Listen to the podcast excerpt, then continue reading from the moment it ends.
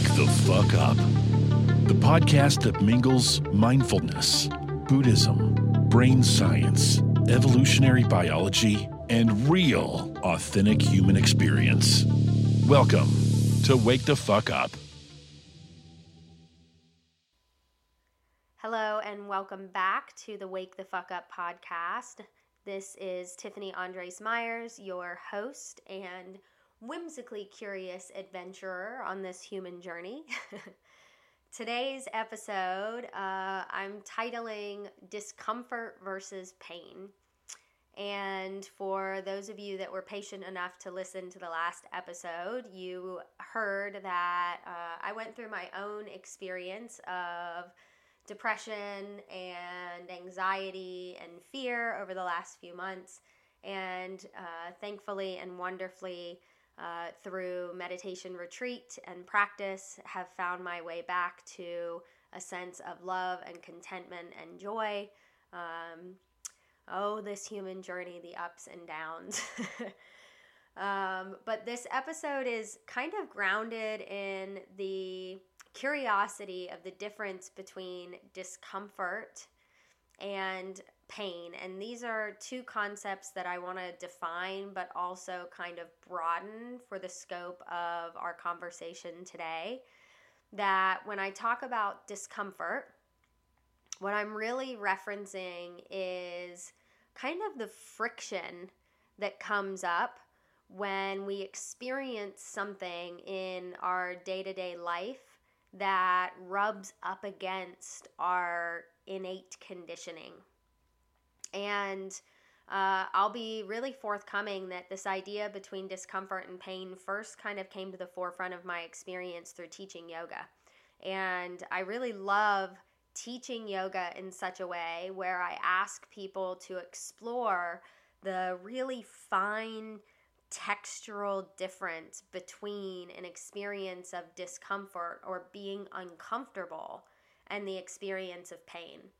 In yoga, uh, one of the first principles that we hope and endeavor to abide by is a word called uh, ahimsa. And what this means, um, translated out of Sanskrit, is essentially nonviolence. And that's not just nonviolence with ourselves, but you know, nonviolent action out in the world as well. But in our yoga practice, that means not pushing ourselves beyond beyond our boundaries or our capabilities. And just to be very open, when I was going through yoga teacher training, my nickname was Too Much Too Fast. Um, I grew up as a gymnast, and so I'm pretty flexible. Uh, but what I discovered through yoga teacher training and really diving deeply into my own practice is that I can put my body in pretty much any position, but that does not mean that it's actually good for me. It doesn't mean that it's healthy or healing for my muscles or my ligaments or my joints. And so there were a few times through the exploration of yoga that I injured myself by going too far, right?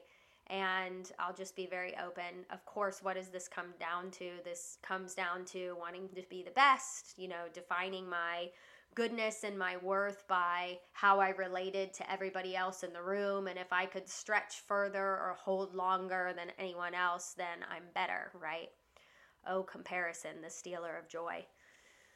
Um, so when I began teaching yoga, I teach yoga in such a way where I'm ac- absolutely going to ask people to hold postures so that they begin to feel the warmth of their muscles working um, that might turn into a sense of almost burning or tingling. Your muscles might shake. You might think in your head, I can't hold this any longer, right? but being able to be so present to our own body experience that we can tell the difference between I don't want to do this anymore, this is hard, and this is painful, meaning it's not actually good for me, becomes really powerful and important, right? Because I find, at least for myself, and I imagine that all of you, or at least most of you, will agree, that to be human and to live in the world means in some way that discomforts are going to be inherent, we're going to find inevitably ourselves in positions and experiences that we don't want to be. When I took MBSR, I had a teacher that one of her invitations for every single class was to uh, allow life to be as it is. And that's in contrast to recognizing the moments where we're suffering, we're in discomfort because we want life to be different than it is. You know, from everything as silly as sitting in a room and feeling cold and all of the stories that come with being cold. Ugh, why did they turn the air conditioning this cold? It shouldn't be this cold. So now we're not just experiencing cold, but we're telling ourselves the story that life should be different, that it shouldn't be cold. I shouldn't have to deal with cold, right? And inherently, at least for most of us, cold is not pain. It's not going to break us, it's not going to harm us. It's an experience of discomfort dis-ease, right? Where something in our outer or inner environment creates a, a space where we move from being at ease to out of ease and into discomfort or uncomfortable. And I bring this up because this is kind of at the forefront of really what drove my depression, um, my anxieties, and my fear is that there were outer circumstances of my life that were changing and they were changing quickly and they were changing really in beautiful ways which is so funny to look back on now uh, how much i was afraid uh, of the change just because it was different than what i was used to and it was largely outside of my control but what i struggled to understand throughout the experience was exactly what we're talking about today. I had, through the experience of change, many moments of discomfort. And those moments of discomfort became markers of why the things I was experiencing were not fundamentally okay. Because I had so many moments of discomfort or dis ease or being uncomfortable, I felt as though it was clear that these changes were not going to be for my benefit, right?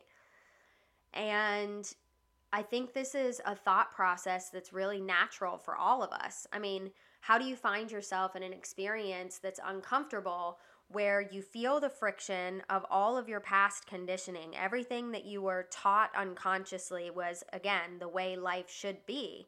And you're finding yourself in these experiences where life is saying, no, fuck that this is how it is right now. And everything inside of you is going, but I don't know how to fucking deal with this is how it is right now. I only know how to deal with everything I've been trained and told is the way life should be. And it's uncomfortable. We almost have to literally become new people in order to be in a world and in experiences that we've never had before. And I found myself, and so in a certain way, I feel it's really just part of the human experience that when we find ourselves in these experiences, the innate response is to reject it, right? The innate response is, I don't want this. Same thing in our yoga practice. I can't hold this anymore. But if we can slow down enough to recognize the difference between uncomfortable and painful and again, I kind of want to define what I mean by painful because uncomfortable is painful in the body, right? Dis ease, being out of ease, is painful. It hurts. It's absolutely an experience of suffering in mind and body. But what I mean by pain, what I mean by this likening to the concept of ahimsa, right, is being able to tell the difference between an experience that is going to force us to grow and an experience that just inherently really isn't good for us. When I say pain versus discomfort, pain means this is really an experience that's harmful to me from the inside out. The only opportunity for growth is to reject the circumstances that I'm in and have to hold myself together to endure rather than embrace, right? And I want to be very clear here that there are experiences that we can find ourselves in in our lives that are not okay, that are a perfect embodiment of pain, whether it's an abusive relationship or uh, a horrible boss or a horrible teacher or uh, living in a household with others that don't support and love you, whether it's being inauthentic to ourselves in order to please others. There are a variety of experiences that we as human beings will find ourselves in that it becomes really important to know this is not in my best interest and of benefit to me. I'm not going to come out of the other side of this better for the experience itself although I do innately believe in human resilience, that we can find ourselves in these experiences that aren't good for us and we can still come out the other side better people. But it's not because the experiences helped us to grow, but because we were forced to grow or we wouldn't survive. Right? And and this is a powerful expression of human resilience and strength and again that voice inside of us that's constantly loving us, keeping our head above the water. So it's important to be able to see those experiences where we should say, fuck this, I'm out, right? And to be able to clarify the difference between those those experiences and the ones that are presented to us that show us ourselves, that show us our weaknesses, that show us the places where we want to be different than what we are, even if we don't know it right away, right? And so for me, the experiences that were changing in my life were ones that have become such an incredibly beautiful source of teaching me to love and trust love in ways that I never have before.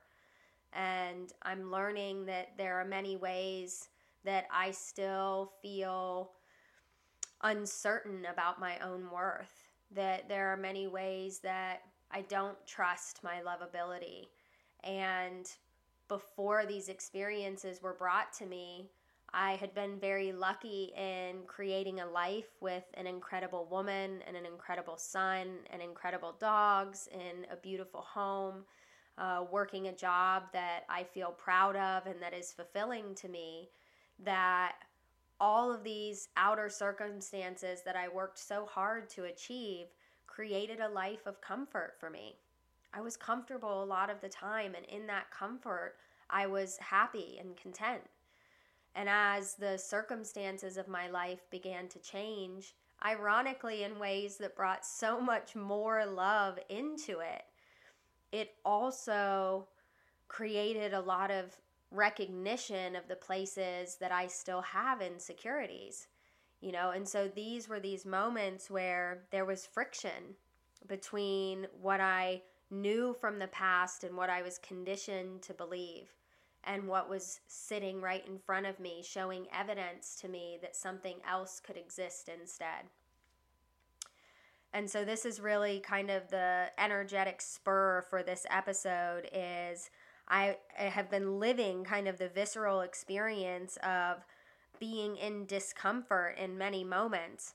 And what I'm finding is that the experience of discomfort can be really fucking amazing. Like, wow, to see myself in these moments authentically and to see the places where I actually have the space to allow myself to trust more deeply my own lovability and to trust more deeply the love that I'm surrounded by in my life and to not have, and this is kind of what I'm recognizing, to not have the quiet undercurrent of mistrust, of unworthiness that has really been coloring and flavoring all of my life experiences, probably for the entirety of my life these experiences of discomfort, not pain, but discomfort, are teaching me that that undercurrent doesn't have to be there anymore.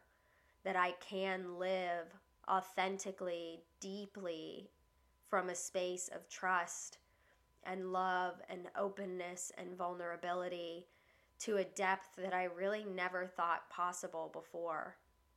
And so, my hope in recording this episode for all of you is as you find yourself in these very obviously human experiences of being uncomfortable in your life, of things changing, of rubbing up against your own conditioning of what you think is right or what you think is wrong or how you think life should be or should feel or should look like, all of the shoulds. Can you ask yourself, is this an experience where I'm just uncomfortable because it's hard? Because I don't know how to be myself in this space, or I don't know how to be with what's here. It's going to require a new version of me to live in this and be in joy or is it an experience where authentically it's not good for you?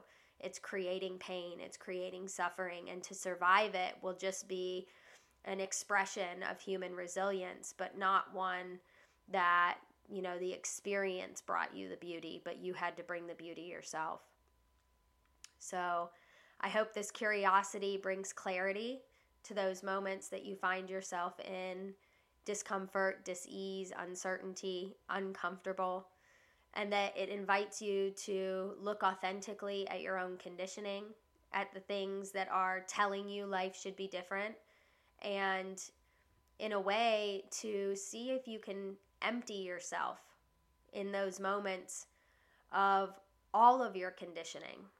Can you become like an empty cup? You know, there's that old Zen saying, uh, where a student comes to the Zen master and asks to receive teachings, and the Zen master puts a cup of tea in front of the student and goes to pour him tea, and he pours the tea until the cup is overflowing, and eventually the student says, It's overflowing, it's overflowing, and the Zen teacher says, Exactly. You can't fill a cup with anything when it's already full. And what I've come to realize is that for me, in these moments of discomfort, when I was so busy working with the discomfort and the fear, when I was so busy fighting against my own discomfort, I was not empty enough to actually take in what was right in front of me.